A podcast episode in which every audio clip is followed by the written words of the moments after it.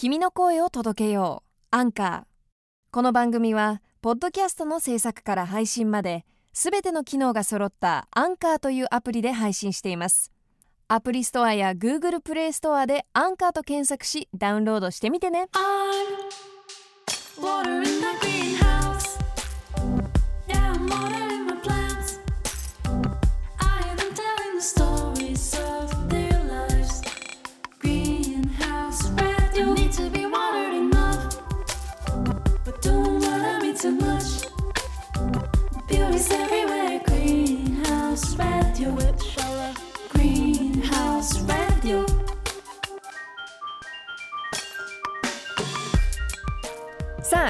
回は南雲クリニック名古屋院長の山口悟先生に来ていただいていますよろしくお願いしますはい、よろしくお願いします。はじめましてはじめましてですね。もう本当にお美しい方があ前にいて緊張してしまいますけれども。え本当ですか、はい、もう顔も小さくてね、いやいやびっくりしますわ。いやでもあのずっとお話は私伺っていてはい、あの先週出てくださった白金ビューティフルエイジングクリニックの院長の山口麻子さんは奥様なんですよね。あ、そうなんです。お世話になっております。そうなんですよ。それで、まあ、朝子先生といろいろとねあのクリニックでお話ししてる中でなんかいろんな質問を私はしてたんですけどそしたらなんか、はい直接聞いたら何でも話してくれますよみたいな感じであ言っーそうだったんです言ってね。くださって、まあダメ元で今回私コンタクトを取らせていただいたんですけど。いやいやもう喜んでまいりました。いやありがとうございます。よろしくお願いします。でも本当に山口先生は、面白い人生を送っていますよね。いやどうですかね。まあ一応いろいろ苦労したりしてますけれども、うん。自分なりに。うんうん、特に40過ぎてから楽しんでるような気はしますね。なんか趣味も豊富だなとかいろいろ思うんですけもどう山ほどあります。そうですよね、はい。でもなんかそもそも話からはい。ぜひあの聞いていきたいなと思っていてもともとそのお医者さん、まあ、うん外科を目指そうと思ったきっかけとかはあったんですか、いや全然ですね。もう親戚に医療関係ほとんどいないですしあそうなんですね。うん僕はとにかく理系だってのは分かりましたけど、うん。なんか研究者になりたいなと思って。あ何でもいいからこう一つ一つのことだけをやりたいなと思って。はあはあはあ。思ってたんですね。中高生ぐらいまではですね。その時にでも植物やったり動物やったり物やったりは少し寂しくなっちゃうかもしれないなと思って。うん。人間だったらもしかしてどんだけのめり込んでも寂しくないんじゃないかなみたいなそんな風に考えてあ医学いいかもと思ったのが高校3年ですよもうえでも中学生の時から割と、まあ、方向性はある程度決まってたってことですよね。何か一本やりがしたかったですねとにもかくにももはいそれでじゃあ、まあ医学部だ。そうなんででも私立の文系だったのでええもともと高校のクラスが、はいはい。それで国国公立理系だから180度違うみたいなところなんではい。もう人より遅れました勉勉強し直しみたいな感あじで。そうだったんですね。はいで実際まあ医学部に入って、うんそっからどんどんこう自分が、まあ、どの科に入るかとか、うんうんうんいろいろその時点で決めていくわけですよね。そうなんですよね。まああの親御さんがね、うんあの医師で開業してますとか言ったらそれ継ぐっていう人多いと思うし、うん科も大体決まってくる人多いんですけど、どうでしょう。僕が行ってた国公立はそんなに親がっていう親が医師っていう人もいなかったから、ええええみんな自由なんですねある意味ね。はいはい。最初はそれこそうんいろんな競争があるのかなと思ったんだけど、意外と競争がないんですね。えすすごく広いから。そうか。わかります？50、はいはい100人いても同じ科に行く同級生は2、3人とか。あーだからある意味なんていうのかなこういうの、うん、ライバルが少ないっていうかそういう世界なんですよ。はいはい。その中でもどうだろう僕の中では最初は何でもできると思ったの。中学校高校の時はね。で大学入ったら医一応医学だけどその中でできるやりたいことっていうよりはできることっていうふうにだんだんと少しこう変わってくるんですよね。うん。まあ皆さんそうかもしれない。年を重ねるとねできることの中で手を届けばギリギリ届くようなところにこうなんていうのかな範囲が狭まってきて、はいはい。その中であどうやら内科系は無理だなってえそうだったんですか？それは何だ何がやっぱりその細かなことを調べたりデータをこう分析したりなんかそのそういうのが苦手っていうか正直言うと。もうちょっともうちょっとこう手先だけとかそういうふうに自分が向いてるなっもともと研究者とか言ってたから相反するかもしれないけれど、ええ。なんかそういうふうに気づいてきたんですね。自分の特徴が。うんうんそしたらじゃあ外科だなと。でも僕すごいチームプレーが苦手で本当にあの誰かと協調してとか苦手だっていうのは自分で分かってたのでそうなんですか。一人一人でできることがいいなと思って、うん。そうするとだんだんだんだんまたサーバーに狭まってきて、うんでも誰もライバルとか見ないから自由に選べちゃうのでで脳神経外科っていうところにあ決めたんですよ。そうなんですか、卒業の時は脳神経外科って言って要するに頭の脳みそを触ったり、はいはい、はい、血管をねクリップしたりとかそういう科を選んで進学したんです。進学っていうかえっと就職したんです。えー、私のとても興味のある脳ですか、いやいやもう本当に脳は、えーまあ30年近く前ですけどでも本当にその僕の中でも神秘のエリアだし、はい。脳に触ってみたいと思ったんですよ。脳に触ってみたい。そうそれで実際進んだらほぼほぼ脳に触るチャンスはなかったんですよ。言言ってることわかります？脳の血管だけなんですよ。触れるのは。大体。えでも脳の血管っていうとやっぱり脳になるんじゃないですか？でもやっぱ脳の実質にもっとさ行きたか触るとかなんか触れるとか研究するとかなんかそういうん。えーなんていうのかなそのしけ支配領域ってあるんですけどそういったものを何かできるのかなと思ったら実際には脳血管外科なんですね。ほとんど。はあ。その血流をはい。保つとか、ええ。たまに腫瘍ができてそれを取るとかってあるけれども脳腫瘍の発生率っていうのは年間1万人ないと思うんですけどあの脳脳外科の専門医が1万人ぐらいいるのではい。1人1例 1, 1年に1人手術したらもうあとは脳触れませんみたいな。まあ鳴らすとねまあその事実を知ってええ。あ脳血管だったらちょっと違うかもって思い出して転化したんです。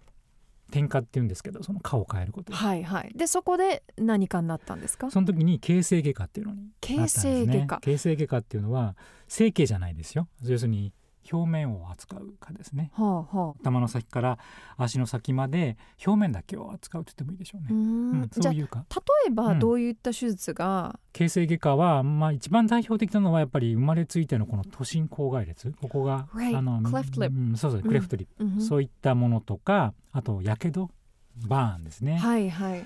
あとはあーそういう再建外科って言って、うん。がんで喉全部取っちゃったとか舌を全部取っちゃったとか、はい。そういうものを再建するうん。皮膚とかでこう作り作ってあのリペアするみたいな、はいはい。そういう科ですね。でまあ比較的新しいんです。僕が大学卒業した時は僕の大学にはなかったんですよ。あ形成外科そのものが。この20年25年ぐらいでほぼほぼ全国にできましたけど、うん。まだなんか黎明期っていうかうん形成外科そのものも、うーん。そういう科だったんですね。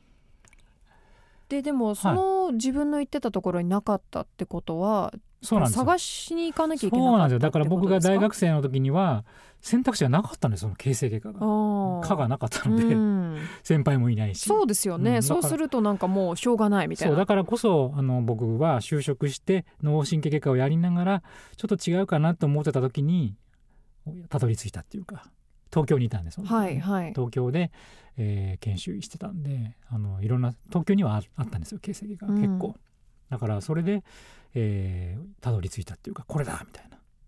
えでそれはどこで見つかったんですか、あそれは形成外科の中でもさらにちょっと詳しく言うとええ。美容外科っていうものを標榜している科に興味があったんですね。さっき言ったクレフトリップとかバーン、うん。熱傷ではなくてもうちょっとこう、えーよく僕言うんですけどマイナス1をゼロにするのが普通医療じゃないですか。うん。病気になっちゃってうん。元に戻す。うん。元に近づける。うん。だけどゼロを1にするみたいな。つまりプラスアルファみたいな、うん。そういう医療に僕は向いてるなって自分で分析したんですね。でそういうのってほとんどないんで実は実際には科の中で。ほとんどが病気でそれを治す。できた腫瘍を取る、うん。そういったとこなんだけど形成外科だけはないものを作るとかなんだろう美容外科に至っては本当にあのやんなくてもいいはっきり言えばやんなくてもいいようなことをやってでも、誰かをチアアップするというかうん応援するみたいな、うん。そういうような科がああって面白いと思って興味をすごく惹かれたんですけど当時それはまだ2000、えー、と97年か98年ぐらいなんですけど、はあ97年98年その頃は日本国内でもその形成外科ですら全部の大学にないし、うん。美容外科に至っては都内では2カ所しかなかったんですよ。あそうだったんですか。そうなんです。東京女子医大ってところとはい。北里大学ってところしかなくて、うん。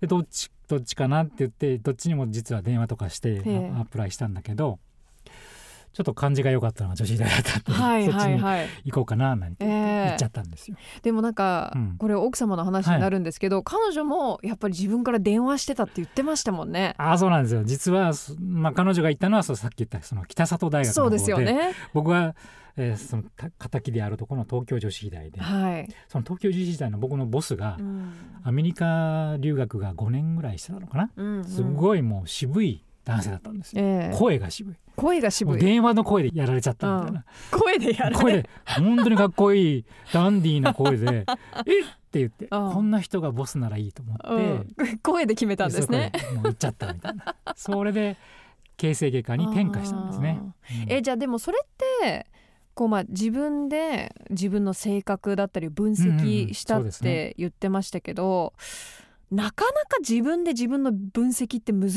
いんじゃないかなって思うんでもやっぱりそれこそさっき言ったけどもそのいろんな科があって、うん。まあライバル少ない代わりにやっぱ適性みたいなのは自分でやっぱり自己分析するチャンスはずっとあったんですよね、うん。学生時代。その間に僕がやっぱり外科系かなチームプレーじゃないかかなとかその辺までは行き着いて、で就職してみて今度はやっぱり0を1にするようなその何かを作るような、うん。そういうのがいいかなというふうになってったっていうこう経緯はありますよね。うん。その0から1っていう意味では、特になんか心に残っている手術だったりとか見たものだったりとか聞いた話とか何かあったんですか？それがいいなと思ったのは。あやっぱり90年代後半っていうのはあのフェイスリフトって言ってあは。あのこのシワ取り、はいはい。これがね結構本当に流行りだしてたんですよね。はいその美容外科の中。で、え。でもそれができる先生ってそんなにいなくって、えうん。だって全部顔面の皮膚こうひっぺがすわけですよね。そうですね。この顔のなんていうんですかヘアラインの横をまあその辺りとか、耳の前とかわからないところで取ってまあある意味引っ張って。こういうめくって引っ張るわみたいな。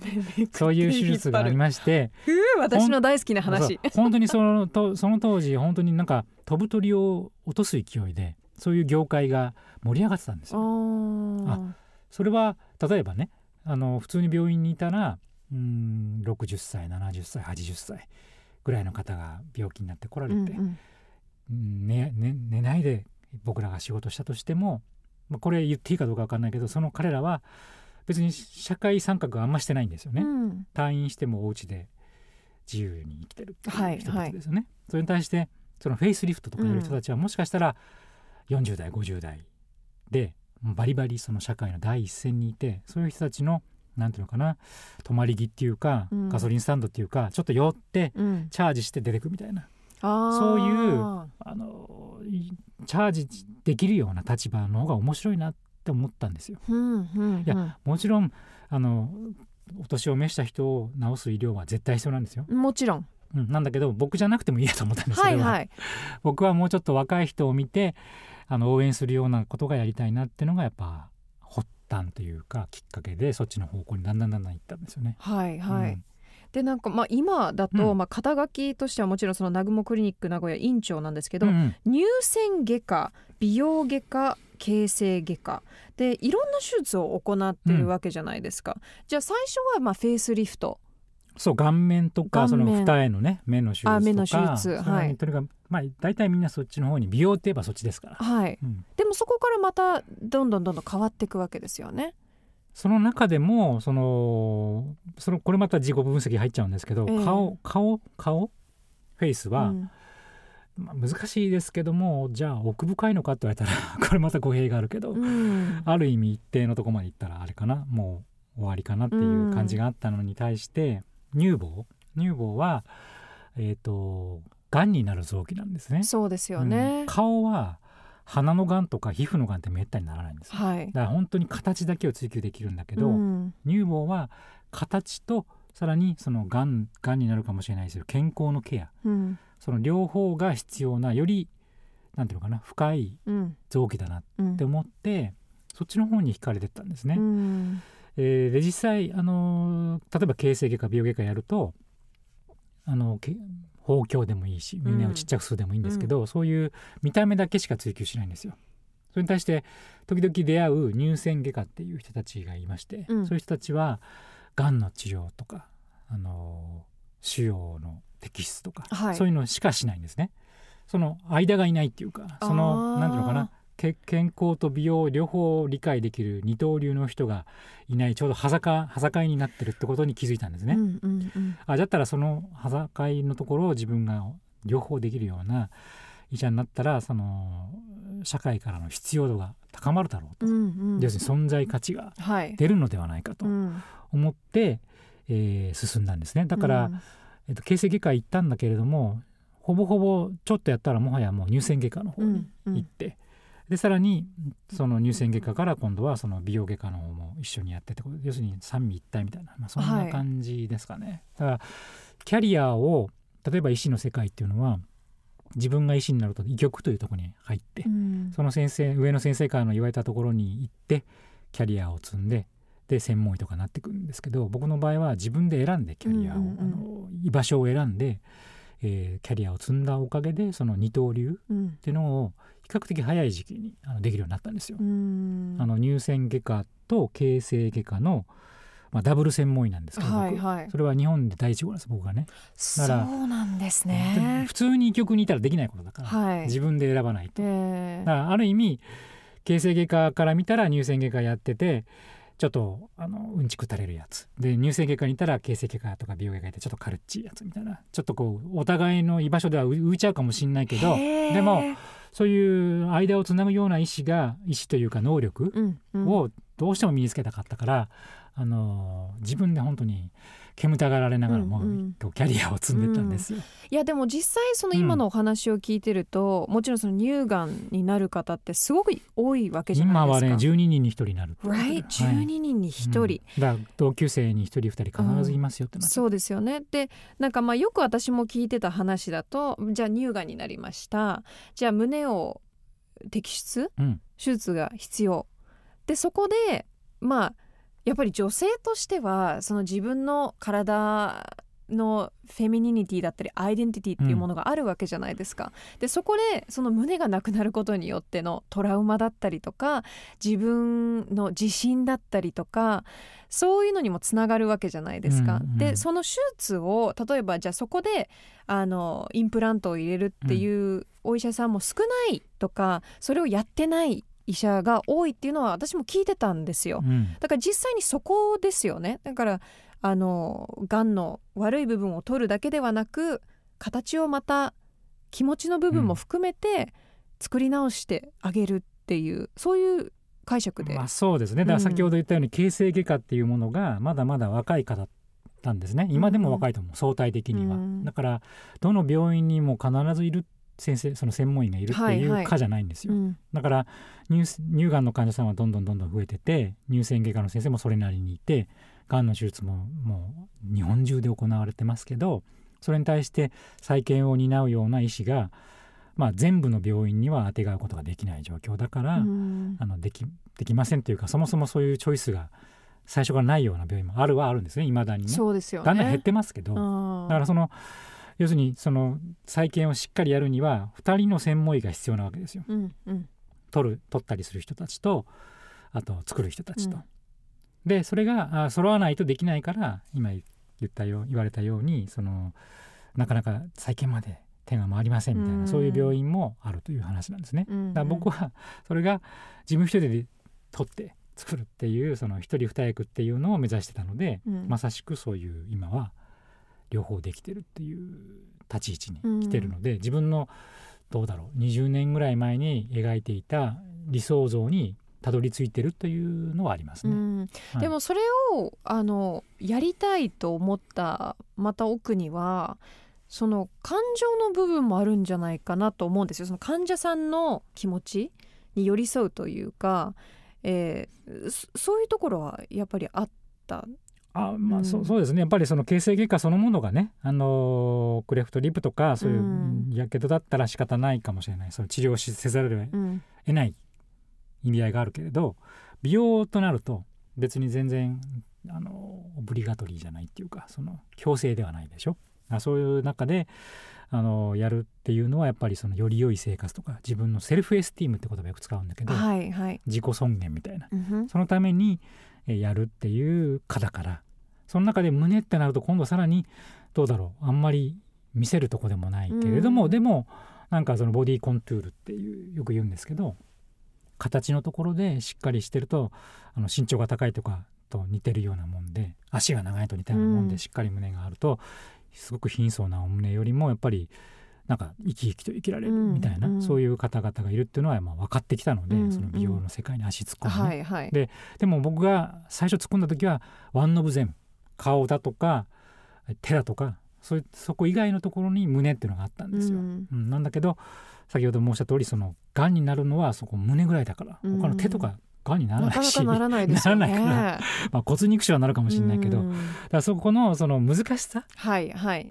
美容と形成だけじゃなくてちょっと難しさ。オンコロジーって言うんですけどがんのことをね。うん。そのオンコロジー的な知識も必要なのがなんか相まってやりがいになるんじゃないかというなんとなくこう自分のやりがい重視みたいなところがあって、はいはい。それで選んだんですよね。やっぱりこう何かチャレンジが欲しかあっそうですね。たっチャレンジチていうのは、そうなんですよ、ううん。んチャレンジできるそうな分野に20年以上前は見えたし実際そうだと思います、うん。あのまだまだ日本のその見た目とか乳房再建ってはい。いう分野が非常に遅れていたですね、あー。当時は。あの認識も薄かったし、うんうん。あちょうどよかったよかったというかちょうどその自分の目標と合致してたのかなって気がしますね。う。ん。はい。えじゃあそのやっぱりその意識がまだその当時はなかったっていうとじゃあ自分がうん。それをやろうと思った時には結構壁にぶつかったりねもしかしたら理解をしてくれない人がたくさんいたっていう、あもちろんですよそれはね。そうですよはいね。もう見た目はとんでもないと。命あってのうんぬん。かん。ぬん。みたいな感じでいつも言われるわけですよ他の病院の先生からね。うん。だからあまりそのなん。ていうのかなその患者さん。もよっぽどこう探して探してたどり着いてくるみたいな人ばっかりだったと思いますねうん。最初の頃は。うん。はい、でもそういう時ってどうどういう気持ちなん。ですかいやそれはでも難しいやっぱり僕もその例えば神様じゃないからその患者さん。のその最終的なあの到達点が予見できるわけじゃない完全に、うん。その中でも美容とか見た目を追求することがもしかして確かに箸引っ張っちゃったらどうしようっていうようなところがあるから、うん。その中でのそのし慎重にも慎重を期した上でそういうことをやりつつ再建とかやりつつでもフォローアップもしっかりしようってことでやってきたって気はしますね。ううん。んであの先生は一時、イタリアの方にも行かれたんですよねそうですね。2002年から。2002年、うん。じゃあこれはまあその乳腺外科をもう始めた後ですか？乳腺外科と形成外科二足のわらじでで東京でやってた時にあのいち早くそこそこ日本よりももうちょっとそのボディコントゥールっていうものに対して意識が高いレベルの治療をやってたんですイタリアが。へえそうだったんですね、知らなかったです。やっぱりイタリアはそういう割とボディラインが出た服とか着るし、うん女性は着るし、あのそういうところの意識が高かったんでしょうねおそらくね。それで、うん。あの日本なんかよりも全然これは学ぶ価値があるなと思って学会に行ったんですよね、はい。まずね。イタリアで。そうイタリイタリアの学会行って、イタリアイの学会行って行ったら、あこれはいいぞと思って、えーぜひこ留学したいと、はい。まあ医師になってやりたいことって3つあったんですよ。はい。博士号っていうのとはい。専門医っていうのと海外留学っていうのを三種の神器って僕は呼んでたんですけど、はいはいえ。まあこれはむしろ人によって違うと思いますよ、うん僕の中では絶対マストだったこの3つが。でアメリカに行きたいな当然思ったんですね学生ぐらいの時は、うん。一番やっぱり盛んな国えだから。そうですよね。なんだけどそのヨーロッパの方が意外と合ってるかもと思ったのはアメリカっていうのはその人種差がいっぱいあるじゃないですか。で貧富の差も大きいじゃないですか、はい。だから、えー、とすごい富豪の人がなんかドネーション寄付ですごい箱作って、まあ、病院でも何でもいいんですけど、その中で働いてるのが割とそういうちょっとこうねあのな貧困気味な人たちで、そのなんていうのかなすごい貧富の差とがないと成し得ないシステムだなと思ったんですよ。うん。日本にはないシステム。そうですね。これだけのああれだけの貧富の差だったり人種差だったりはないし、まあ、税制も違うのかもしれないけど、それに対してヨーロッパはもしかしたら日本と近いかもと思ったんですね。そうですうね、ん。よりよりねうん。希望的なものとかう、んそれであもしかしたら全てシステムそのものも参考になるかもしれないと思って、ええ。ヨーロッパに目を向けたのが医師になってしばらく経ってからでむしろアメリカはもうないなと思ってその中であのでその学会に行ってこれはっていうすごいもうなんていうのかな素晴らしい発表をした先生がいてうん。その先生がフランス人だったんです。よはい。あのクリスティナ・クローっていうんですけどその先生のところにもうそのその学会の最中に、はい。僕最中さ早早く切り上げてフランスのパリにはい。飛んでってあの留学させてくれって直々にお願いしたんですよ。直々に。キュリー研究所病院っていうんですけど、はいはい。キュリー博士？キュリー,、はいはい。キュリー夫人か。キュリー夫人の多分にちなんだ病院なんでしょうね。なるほど、うん、そこに行ってお願いしたんですよ。で即 OK だったんですか？じゃなかったんですよ実は。フランスのパリは結構なんだろう。冷たかった。いやフランスはクリ冷たいですよ。クリスティナ・クロー先生は温かいんだけど、はい。その部下の先生がすごく冷たくて あらみたいな。僕邪魔者みたいな感じで。想像してたのと違うみたいな、そうだしあの金銭面もね1円も出ませんよみたいな。まあ、当然1円も出ないって言われて当時イギリスから留学してる女医さんがいて、はい。その人は全額もちろん自分で出してうん。あのいつもロンドンとあのパリ行ったり来てます行ったり来たりしてますみたいな話聞かされてなかなか大変だなとうん。思ったんですね。そしたらそのクリシュナ先生がイタリアに同じフランス人のあの同僚が教授やってる病院があるからそっちに応募したらみたいなうん。言われてそれで応募したんですよ。それがミラノのヨヨーロッパがんセンターっていうところで日本でいう、まあ、がん研病院みたいな、はい。非常にあのもう世界中の春菜を集めたあの病院がありまして、えそこにいわゆるその小学生みたいななうん。形で応募して、えうん。それで合格して、えー採用になってしあの就職して給料ももらってたんですけどだからそれ無給じゃなくてね、はいはい。そういう身分で行ったんですね2002年に。しかも、うん。その当時はもう結婚されてお子さんもいたんですよよね。すいません。でもうそれをそのタイミングでもどうしても行きたかった。まあそのパッションがその裏にはあったってこまあ、パッとですか、ションもあり無責任でもありだ。すまずまず第一に「すいません」って出たのが。いません。いや本当に本当に生まれたばっかりの女の子を残してはい、旅立ったんですね、えでも僕も成田で大泣きしましたけどね。えいや聞きまししたよ。朝子先生が言ってました。二人であのい。お互い大泣きしてお別れしたんですって言ってました。本当に。でもやっぱりどうしてもそのヨーロッパあれ三種の神器なんていうのは本当にまあ自分の中のうん。整理整頓の言葉であってやっぱりその世界を見てみたいっていうのがあったんですよ。僕の姉がアメリカの大学出ててずっと高校ぐらいから海外経験の話だけ聞かされてて、うん。ちょうどバブルだったのでもうなんか景気のいい話ばっかなんですね。そうですよね。はっきり言うと。いいな。そう、まあ、アメリカ万歳みたいなうん。そういうのだけ聞かされてはい。でも先ほど言ったようにアメリカはちょっと日本と違う国だなってことがよく分かったのでヨーロッパフランス。うん。ああいいな。あでもフランスは無理ならじゃあイタリア。あイタリアもまあギリギリいいなみたいな。ギリギリいいなっていうのは ちょっとすごく土っぽい土っぽいイメージがあったんですよ。おーそうですか。ローマとかほらなんかはいはいはい。なんか土でできてたできてたええ建物とかね。だからなんかちょっと土っぽくて埃っぽいイメージがあるなみたいなのがあったけどでもやっぱりヨーロッパには違いないし、あのーそれこそ、あのー規模的にうん。人口だったり、あの身長とかはい。そういう体格、うん。あ日本人にもしかしたら近いかもと思ったんですね、うん。むしろアングロサクソン系よりラテン系の方がはい。日本人、まあ形成外科っていうのは別に表面扱うかですか？ら、はいはい。もしかしたらちょっとすぐ日本人に応用できるかもと思って、えあのイタリアも悪くないなと思って行ってみたっていうのはそういう話。まあもちろんその後もう一回学会行ったんですね。その同じ病、はい。そのヨーロッパがんセンターにね、そういうちょっと細かな経過はありますけど、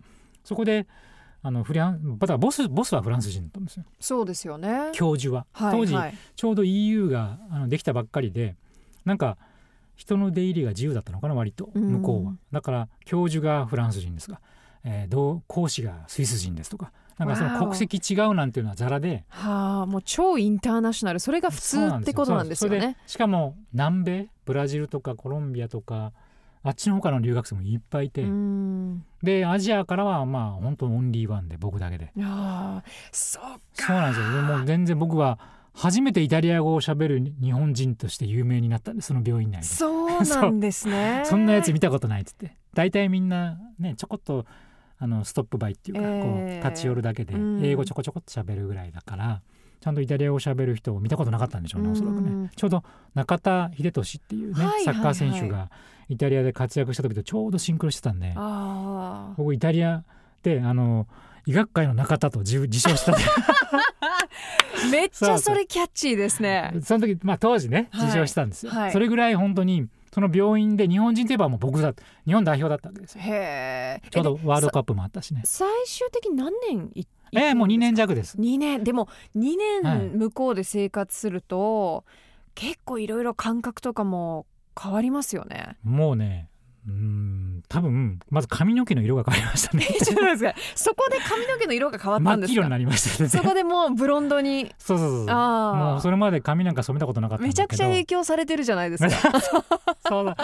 なんだろう。ねやっぱりそんなあ自分が暗かったんですよ。やっぱ鏡に映る自分が。あ周りの人間の髪の色とか肌の色とかと比べるとあ暗いかもと思って染めようと思ってへー。えそれは中身じゃなくてビジュアルで暗いなと思ったってことですか、そうですね。ビジュアルもやっぱり気にしちゃったんですよね。それで。まあでも仕事上そうですもんね。うーんですね。うん。ひげも生やしましたし。えもー、うもう結構ひげ生やしてはいはい。茶髪にして変わりましたね。なんかそんな感じで。ちょっとじ自分なりにあと日本にいる時はいかなるシチュエーションでもうネクタイをしてたんですよ僕。あの医師になってからずっと。まあでもそういう感じですかね、うん日本でまあいいやいやそういうなんか自分なり、にその自分の育った環境がそうさせたのかわからないですけどネクタイをしない時ってなかったですね。でも一切したくなっちゃった。向こうで。ネクタイ取っちゃってしかもボタン1個外してみたいな。あそういうぐらい変わっちゃったから初めてか久しぶりに日本に帰ってきた時に、はい。墨絵の世界にいるみたいだなと思ったんですよ。日本がなるほど。すごいモノトーニャスで、えー白黒かこの世界はっていうぐらいイタリアはビビッドな色合いだったり空気感だったなってその時思ったんですね。うん。だからそれぐらい染まりました。えで向こうから、まあ向こうにいる間うん。に一番なんか学んだことって何でした？向こうにいることによって、イタリアで。ももちろんその医学そのもので最初学びたいなと思っていたボディコントゥールその形を重視する医療っていうものは十分習得したと思います。うん。それプラスうーんに世界の縮図を見たっていうかなんか当時はアメリカ万歳だったんだけどヨーロッパ行ってみるとアメリカに移住する元の国っていうんですか源流みたいな国がフランスだったりドイツだったりイタリアだったりイギリスだったりあってなんかその地球の歴史っていうか日本のあ世界の歴史のより源流にとタッチしたような気がして、うん。なんかすごく知見が広がった気がしました、そはいはい。の歴史を見たっていうか。だからその後アメリカに行った後もちっとも緊張しないんですアメリカに行っても。あわかりますかね？ヨーロッパを知ってると、うん、アメリカという国がむしろ薄っぺらに見えるんですよ。すごく 分かってます。いや。いや分かるんです、私もあの、うん。あのね実際、まあうんアメリカはアメリカでいいとこあるんですけど、うんはい。日本に来てうん、ちょっとそれ感じてますね。あそうなんですか、はい。あいやでも僕は歴史とかも考えると、そうなんですよね。それはそれはしょうがないところなんですよ、ね、そそれがでも本当になんかすごいコンプレックスだったんです僕の中で。アメリカコンプレックスだったものがなんかヨーロッパ行ったら全くなくなって、うん。そもそも白人コンプレックスだったんですね。やっぱり多分僕のぐらいの世代の人たちってみんなそうですよ。ヨーロッパ人欧米人コンプレックスあるんですよ。はあ。なんかこう、まあ、全部負けちゃってるみたいな。そうなんです当時ディベートって言葉が流行ってて僕が高校生の時とか、うん。なんかその教育においてもすごくディスカッションを大事にして、うん。日本はそんなのはないがしろにしてイエスノーだけだとか、しうん。あの試験勉強だけだとかうん。なんか話すことは置い置いといてブグラマーだけやるんだとか。とにかく劣等感の塊みたいな。日本の教育はいまいちみたいな、うん。もちろんバブルだからすごい日本ジャパンアズナンバーワンっていう時にうん。僕、高校生ぐらいだからすごく出ましたねあの本。そう出た、ね。それそれぐらいなんか乗ってたんだけどでもその裏にはコンプレックスがあるわけですよ。Right. そのコンプレックスをもしかしたら日本人はだ打破したくてそういう論調みたいなのが流行ったのかなみたいな気もするしだから僕が初めてそのコンプレックスを打破したなって自覚したのはやっぱり手術した時かな、手術した時、うんこんなことはあれだけど白人の皮膚を着た時にあこれでなんか対等になった気がするみたいな。へえそうなんですか。あーいやわかんない。他の人がどういう感覚を持って他の日本人の方がね、ええ。僕ぐらいの世代の人たちがこのグローバリゼーションの中で生きてきたのかわからないけど、うん。僕の場合は、うん本当に白人の手術をした時にあ対等だしあの人種差なんてバカらしいなとかあのそういう生まれっていうか自分のルーツ、うん。大事だけど、うん。それにこだわってあのどうにかこうにかコンプレックス勝手に感じちゃうとかっていうのはうんもったいないなって思って、すごくそこで自分という人間が一皮向けたなと本当に思いました。僕は外科医だから、はい。そういうツールがあったけど、うん。他の人たちは分からないです。逆に。普通のビジネスマンとかどういう時に、あの日本人コンプレックスみたいなのがもしあったとするならば、うん。それを打破するのか僕は分からないけど手術ですね僕は。うーん。はいもうそれで全然もうそっからはなんかどこの国の学会に行っても発言もするしね、はい。もちろん。どんどん質問もするし入っていくしなんか何にも感じなくなった。本当に対等だと思った。えーじゃあそこに行くことによって、その性格的な部分でもとてもこうオープンになれたっていうのもでありますよそね。の日本人で、ね、生まれた自分というものを肯定できるようになった。うん。でもみんなじゅ留学とかする人って多分自分のルーツって絶対突きつけられるでしょ？その中で皆さんがあのやっぱり日本人でよかったとか、うん。むしろ極論するとそのペラペラ英語が喋れる日本人よりうん。一言も英語喋れないもう田舎のなんか職人さんとか、うん。そっちの方がむしろ国際的にはあの通用するよみたいな、はいその世界、はいその世界その感覚。だからしっかりしたものさえあれば言葉だろうがルーツだろうが何にも関係ないもうそれだけで自分という人間が成立するんだっていう気持ちになれたうん。かなという思います、うん。うん。伝わったかどうかわからないけどいやいやいやいやすごくわまあ、かります。そういうのがちょうどやっぱり日本がだんだんグローバリゼーションになっていって、うん。いろんなところで多分うんリゲインっていう飲み物がありますけどはい。24時間戦えますかっていう歌があってね、はい。時藤三郎さんがあのー日本人のビジネスマンがその世界中でええ。頑張ってますみたいなそういうのを経てそういう時代を経て今はよりこなれたそのグローバリゼーションの中ででもやっぱり最前線で頑張ってる人たちいっぱいいるじゃないですか。うん。それは一般の企業に限らずえ芸能でもうんどうだ医療においても。はい。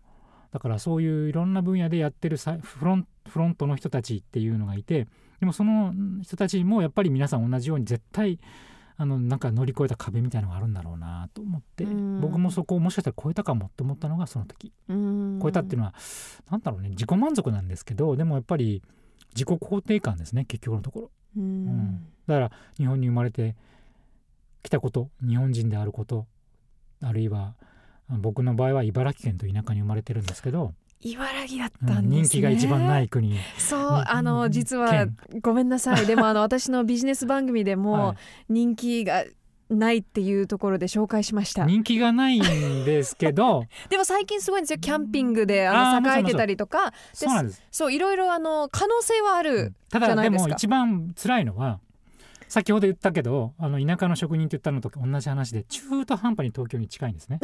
100キロぐらい。100キロぐらいの距離感の田舎とはい、500キロ離れた田舎はうん。500キロの方が振り切れてるわけですよ。はいはいはいはい。ら逆にそこがあの東京にないもののオンパレードなんだけど、確かにな。東京のミニチュアのミニチュアのミニチュアみたいな世界がただあるだけなんですね。そうするとやっぱ自信持てないんですよなかなか。えじゃあそれは自分の出身地も含めてちょっとうんこうちょっとなっていうのが出身地ありますね。やっぱり僕本当に東京に憧れてた高校生ぐらいの時。へーそうなんですか？東京に行けば全てが叶うんじゃないかみたいな。いや別に実際80年代ってそういう時代なんですよ。うんなんか全てのメディアもそうだけど東京じゃなきゃ話にならないねみたいな。はあそういう時代今今でももちろんそうなんですけど、うんだいぶ今はちょっと地方創生じゃないけど地方が堂々としだしてる感はありますけどでもいまだにもちろん東京中心でしょ？だからそれが80年代はもうもっと際立ってて、うんうん。東京以外だ誰、うん、全然想像つかないんじゃないですか？その芸能もそうですけど、うん。あの、うん。なんか今までのお話を聞いてると、割とでもなんかこううまくうん。こう、まあ、アグレッシブにはそうですけどトントンとこうあうまい具合にちょっとずつちょっとずつ上がってってる方なんだなって感じちゃうんですけど振り返ってみてその一番えっ、と一番の壁って何だったんですか？山口先生は。うんまあ、これはねもうこの番組の趣旨にもしかしたら合致するかもしれないけど僕は高校出てから1年間ニートだったんですよ。そうなんですか。本当にもう自意識過剰な少年でかつ何でもできると思ったの自分は何でもできる、うん。まあでも往々にしてそうなんですよ。田舎では振動みたいな育ち方してるから、何でもできるぜみたいな。ところが実際には何にもできないかもしれないっていう壁にぶち当たったんですね。その受験もそうだけど。やりたいことも含めて。その時に1年間本当に考えたんですよ。自分がどうやっていこうかなみたいな。その時に行き着いた答えはやっぱり一歩一歩進むしかないなっていう当たり前のことなんですけど。い一足飛びになんかできるような気がしちゃうんですね若い時って。なんていうのかな、例えば一晩寝ずに勉強したら何でもできちゃうとか、はい。一晩とは言わないまでも1ヶ月でできるようになるとか、うん。短期間でね。うん。極め往々にして短期間で何かできるようになっちゃうみたいなのがこう感じるんですよ。感じてた自分がいるんですよ。ところがそんなことはほぼほぼなくて一歩一歩本当に地道にちょこっとずつちょこっとずつやっていくしかないなってことに気づく1年だったんですね、うんそれであの受験もしやり直してし再出発したっていう自分があるのでそれが僕の最大の壁です人生において、うん。未だに10代の時の壁。でもそれはあの僕という人間を作るには必要だったんだなって今は肯定してます。もちろん、うん。やっぱりそのよく自分を見つめる時間帯っていうのが必要だったから。でも本当に3食昼寝付きで犬の散歩の時だけ家の外出るみたいな。そうだったんですね。本当にやばい。ニートニートっていう言葉はまだなかったんじゃないかしら。わわかんないけど、うん、だからお親からも見下り班っていうか、もうどうしようもないなみたいな Really？話だったんだけど でも自分で一応回答を見つけて進み出したから、そこから先はそうトントン、うん。もしかしたらトントンで行った。でもやっぱりそういうキャリアを選ぶなんていう時もそのニートだったっていう自分のコンプレックスがまだちょっと残ってたから、なんか同じエスカレーターだと追い抜けないなと思ったんで、うんやっぱり自分で選んでススキップしていきたいなっていうのがずっとあるんですよ。でもそういうのも全部消えたのがそれこそイタリアの時うん白人コンプレックスも消えたしニートコンプレックスも消えたし全てが消えた気がする。うんうんいやでも本当その言ってた、こう一歩一歩っていうのが多分もうどんな職業の人でもそうだと思うんですよね。だと思いまますよ。そんなうまくいきなりポンっていうこともないしやっぱどうしても私たちってこうすごくいろんなことで成功している方、いろんなことをこなしている方を見るとその表面的な部分だけ見ちゃうじゃないですか。すごいうん。うんうんなこの人もここまで上がっちゃって。でもその裏にはやっぱり本当におっしゃってたようにその一歩一歩があるんですよね。ずっと。まあ毎日うん。毎日ちょっ思いますよ。とずつ。はい。うん。でもそれに気づかないなかなか若い子っていうのは若い子っていうか、高校生ぐらいの時は僕も本当にあの1ヶ月で何でもできると思ってたの。うん。そそれぐらいなんとなく自分の自信過剰みたいなとこはあって。でもそういう人いると思うんですよね、うん。なんか。で逆にそれができないことでイラついちゃってね。はい空回はいりしちゃうみたいな、空回りっていうかあの自暴自棄になっちゃうというか、うん。そういう人もいるかもしれないけど。だから僕はあのそういう経験を経たのでなんかもう今度は踏み外さないぞみたいな、うん。そのなんていうのかな。慎重にかつアグレッシブにみたいな感じで20代はやってきた気がしますね。うん。はい、20代30代、はい、いやー面白いですね。いやいやでもまだまだあのいろいろと聞きたいことがあるんですよ。はい。なんですけど今週はこの辺りで。すいませんもう終わりなんですねみたいな。もう終わりですかいやいやいやもう本当にあの、なるほどなーって山口先生のことがよく分かった気がします。いやいやいやもう人どうでしょう。そそんなにその普遍性はないお話かもしれませんいけど。やいやいやいや。でもねちょっとこう分かるみたいなのが一個でもあればね。ありますありまと思うすんですけど。はい。来週も引き続きお話聞かせてください。よろしくお願いします。Greenhouse Radio.